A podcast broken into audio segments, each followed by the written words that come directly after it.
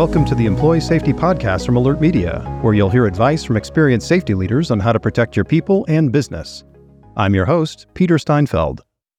When Hurricane Ian swept the shores of Florida in 2022, the state experienced catastrophic impacts. More than 100 billion in insured damages and nearly 150 fatalities.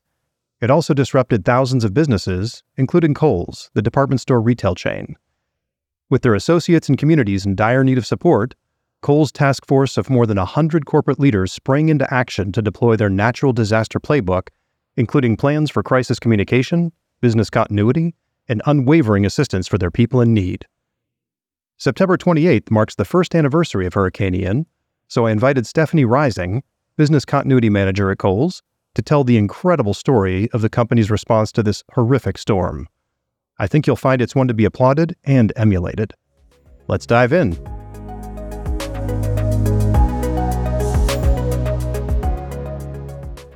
Stephanie, thanks so much for taking time to speak with me today. Hi, Peter. Thanks so much for inviting me. Well, let's go ahead and jump into it.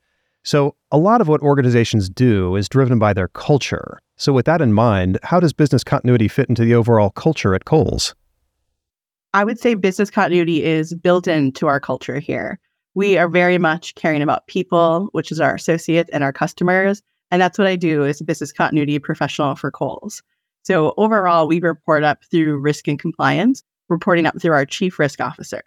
So not only am I working on our business continuity plans, but I'm also part of our incident management team and our crisis management team, making sure that we have recovery plans in place for any type of business interruption and following through to when an interruption does occur, whether that is an incident such as a natural disaster, weather event, or something that rises to the level of a crisis like COVID 19 anything like that, my team is involved. And that is the overall culture of Kohl's, caring about our associates, caring about our customers. That's all business continuity is, is planning to care about people. And you've got buy-in from the very top, like anything you guys need to succeed in your mission, it comes right from the top down. Absolutely. I'm very blessed at Kohl's with the leadership team that I have. They understand that we do have crises or incidents that happen, and we have to plan for those. So we have our plans on paper. We make sure we exercise those plans. It's always great to have that on paper. It looks great. You read it, you say, Oh, I have all these amazing plans. But until you exercise them and make sure they actually will work, you never know. Well, speaking of crises, what was the most significant business disruption Kohl's faced since you joined the company? Well, I've been at Kohl's for five years, so definitely during our COVID times. But outside of COVID 19, I would say Hurricane Ian from 2022 was definitely one of the biggest interruptions that I have faced here at Kohl's. So tell me more about what happened during Hurricane Ian. Hurricane Ian was a category four storm that impacted Western Florida, Eastern Florida, Georgia, North Carolina, South Carolina areas in 2022. It was a very large storm. It was the first time that I have had to enact our natural disaster playbook. So the last time Kohl's had to enact our natural disaster playbook was the year before I joined the company. That was during Hurricane Harvey in 2017. And in this playbook, if there is a storm that is very significant, where it has very big community impact or Kohl's asset impact, we enact our playbook to provide different support for our associates and our customers in times of that disaster. So, is that something that you would activate if only one store were impacted, or does it have to be multiple stores? It would have to be multiple stores where it would be significantly impactful to the community, to our Kohl's location, or our associates. So there's always the lens of reviewing do we need to activate the playbook for each storm? You can tell if the storm's going to be a category four or higher that we're going to have all eyes on that playbook to see if we need to enact that. And there's multiple partners that go into our playbook. As far as running an incident, we have our field incident management team, and we have core partners between our human resources, loss prevention, facilities, our logistics partners, and then, of course, our leaders in the field, our multi store leaders who support our stores. We're all on the calls to prepare to figure out what is happening. When do we need to close stores? When could we possibly reopen? All those kinds of details to make sure that our associates can get home and prepare their families. And we try to take as much off of their plate as possible. So, as much as people in continuity, safety, and security roles like to project a stoic face during these types of incidents, What was that like for you personally as you were going through Hurricane Ian? Whenever we get anything above a category three, my sense of urgency definitely changes. And we sense that from our store teams as well, because mm-hmm. you don't know how bad that storm's going to be. We've all learned about the Hurricane Katrinas, the Hurricane Harveys, Hurricane Sandys. So those are things that start to come into your mind of what is going to happen to this area? How are we going to respond afterwards?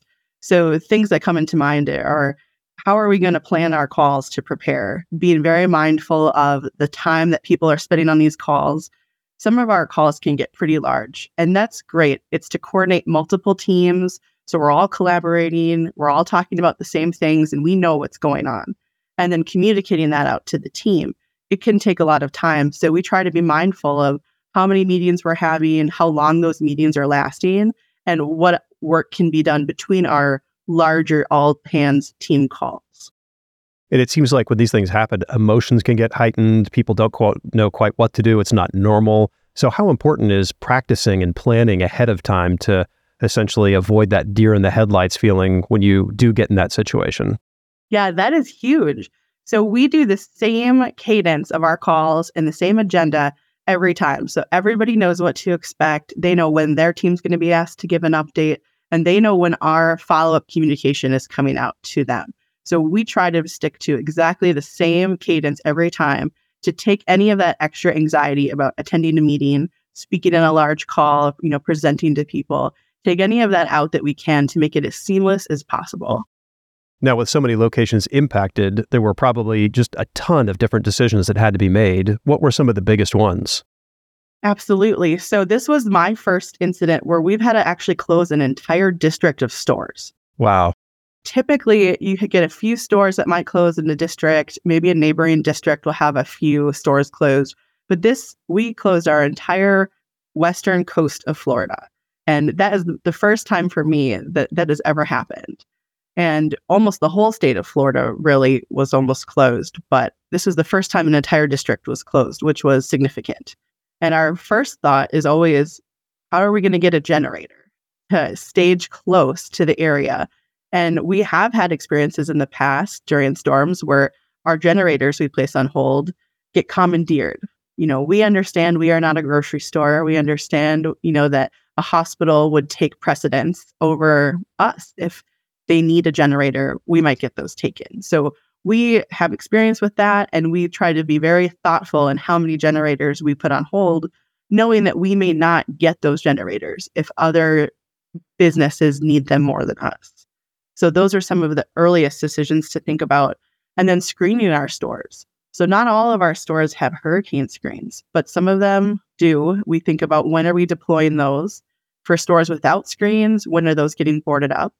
And our facilities team is amazing. They have been through so many of these storms. They have such good relationships with our vendors, and they are so prepared and on top of things to make sure that we get the stores taken care of so that we can get our associates home, take care of themselves and their families, and try to take all of that extra anxiety off of them, which this is a very anxious time preparing for this. And we want to make sure we take all of that off of their plate.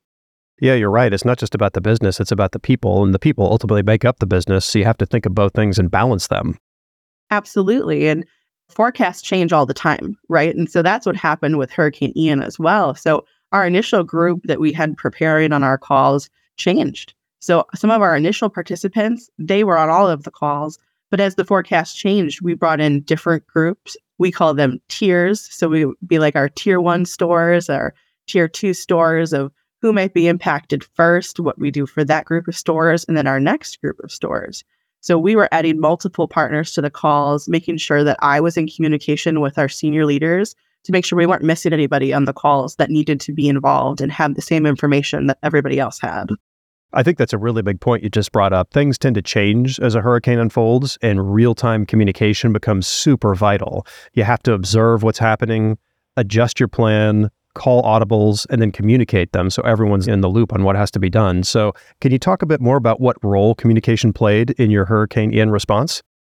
Absolutely. So, our communication plan within our field incident team is one piece. And then we have the communication piece that goes to our associates. And that's what we use Alert Media for, is that push notification to our associates to let them know what's going on.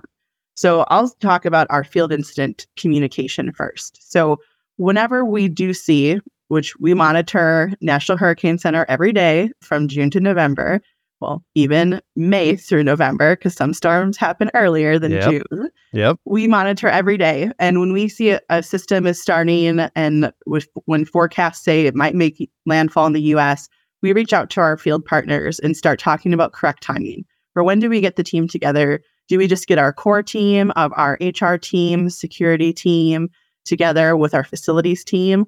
Or do we do an all hands call right away? So the forecast really dictates that and then how quickly the storm is moving. And we'll do calls twice a day with the same group. We try to be really cognizant of how long the calls take because these are very large calls once we get the whole team together to make sure that teams not only can update us on what they're doing, but that they have enough time to go and execute those actions before our next call to see if there's any other decisions that need to be made on those specific days as we're waiting for the storm to arrive. Then there's the second piece, which is so critical, which is communicating with our associates to let them know what's going on. We try to be very thoughtful in when we close our stores because we know not only do customers maybe need to buy additional items and prepare themselves for the storm, but we want to make sure our associates get home so that they prepare their families. You know, if they need to evacuate and leave early, all of those different aspects that come into when a hurricane is going to arrive. And we try to be very communicative with them to let them know when the store will be closing.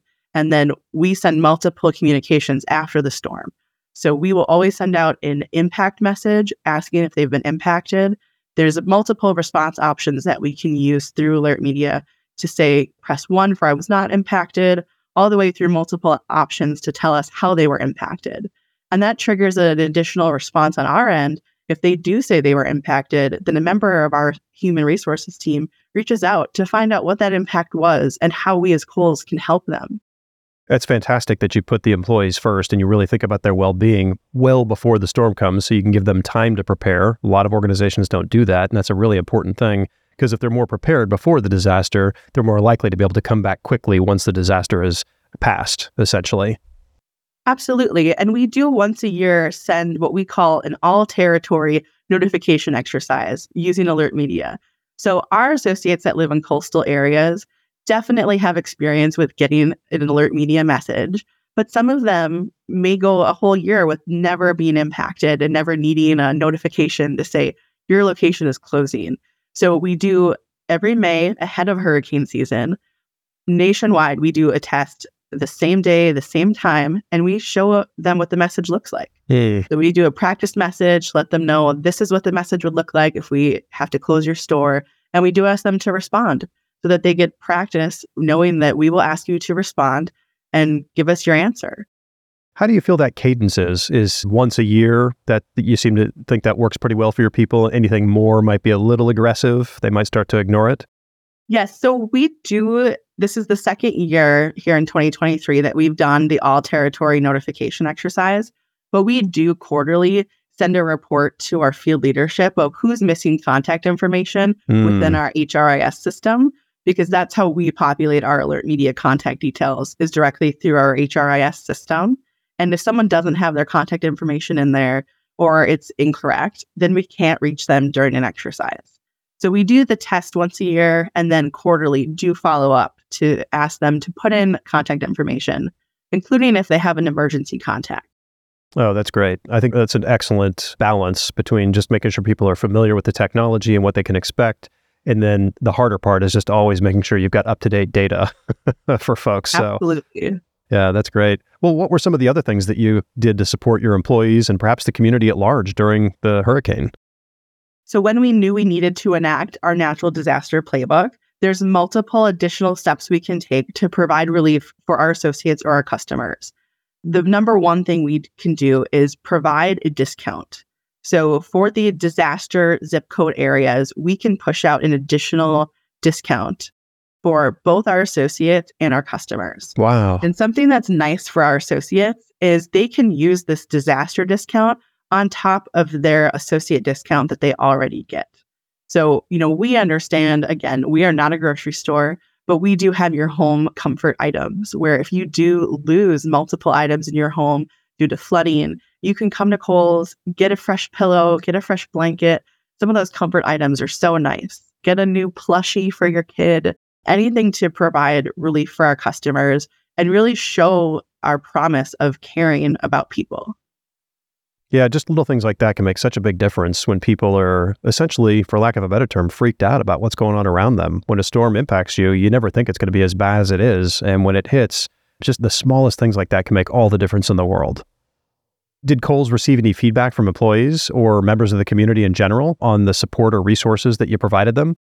I recall one of our last field incident calls, I got something that was such a great compliment that I will always remember because my goal as a business continuity professional is to take the angst out of planning for emergencies. There's always the joke of, oh, Stephanie, if I'm talking to you, that means something's wrong. Well, that, that may be because I get involved when there's an emergency. But one of the best compliments I got was from one of our leaders in the Carolina area who commented on this process that changes that I've made to our field incident process since I've been at Kohl's were night and day difference for him.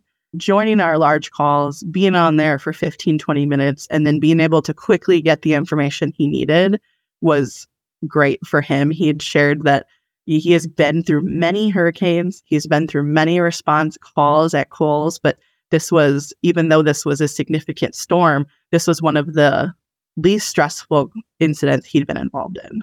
And part of that was the difference in the process that we've built through our field incident management team. Oh, that's great because anxiety is a big part of it. And if people don't know what to expect or what the company's going to do for them, it just adds to that. It piles on and then it just devolves from there. So fantastic to hear that you got that kind of feedback. That's great. Were there any real big lessons learned that led to any changes in the natural disaster playbook after the hurricane passed? Yes. So, in part of our playbook, it's all about caring for people. It is about making sure that we provide relief to our associates and our customers. And a big piece that we had an opportunity to update was around associate relief items. So, we have added into our playbook moving forward. We make sure during our annual update that we have the plans in place still, but we now store some associate relief items annually so that we are ready to ship them to the impacted area. So that could be water, that could be flashlights, that could be power banks for charging cell phones, things like that, that we have now added to our playbook. We have them stored close by the Gulf and that we are ready to deploy them wherever they're needed. That's great. We had a previous guest on the show. It's probably a couple of years ago at this point, but they also talked about living through a hurricane. And another item that they said that they have on hand is cash because in an oh. emergency, oh. people can't access things. ATMs are down. So just being able to quickly give people cash assistance during that that emergency. So I think that's a great idea. Just having that cache of cash, water, all those other things to be ready when the storm hits can make a huge difference. That's great. Absolutely. Well, hurricanes can certainly be devastating, and Ian was particularly so. And it's fantastic to know that organizations like Kohl's are ready and willing to take care of their people and their communities. It just makes such a big difference in outcomes. So, to wrap things up, do you have any advice or perhaps lessons learned on business continuity that could help our listeners be better prepared for disasters like Hurricane Ian? I would say always promote your program. Share what you're doing to prepare your company and to prepare your team members try to make business continuity easy. Not everybody does this every day. Use common terms. Make sure to take any planning off of their plate that you can help with.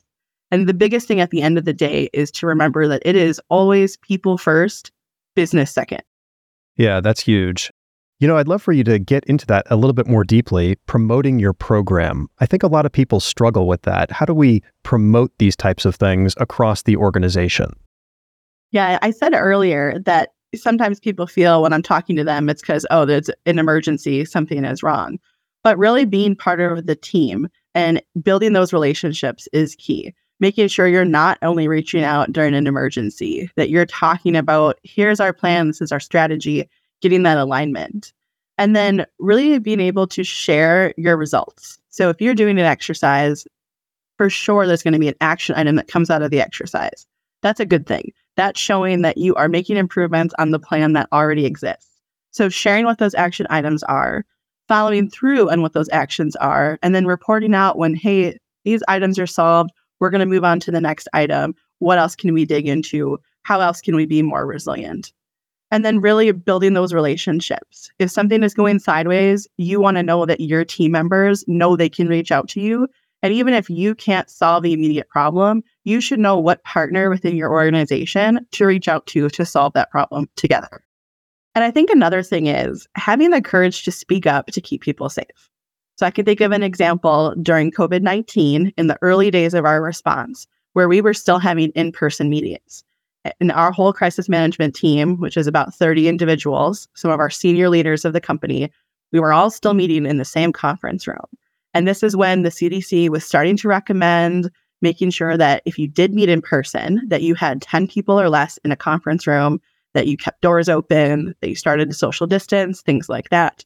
So I had a meeting with my three direct supervisors and thinking through what else do we need to be doing? What more should we be doing? And I remember thinking, okay, you have to make the recommendation to move this meeting virtual. And I am the lowest person on the totem pole in this meeting. And I said, I think we need to move the meeting virtual, which at the time was huge because you did not do virtual meetings at this time. And it was the longest seven seconds of my life that I waited for our chief risk officer to say, okay, Steph, make it happen. And that was a huge day when I changed all of our meetings from our conference room that we had been using to virtual only. But being part of the business continuity world, we need to be that voice for our leaders. When they ask, what else do we need to be doing? You have to have the courage to tell them what else they need to be doing. And then they can make the ultimate decision. But making those tough risk recommendations, that's part of our job. Yeah, without a doubt. That's what you're hired to do is to help people understand and assess and mitigate risk. And if you're not speaking up, then you're not doing your job. So kudos to you. Well, Stephanie, this has been really great. A lot of actionable advice based on lessons learned from a real experience. So thank you so much for your time and for sharing. Thank you, Peter. I enjoyed speaking with you.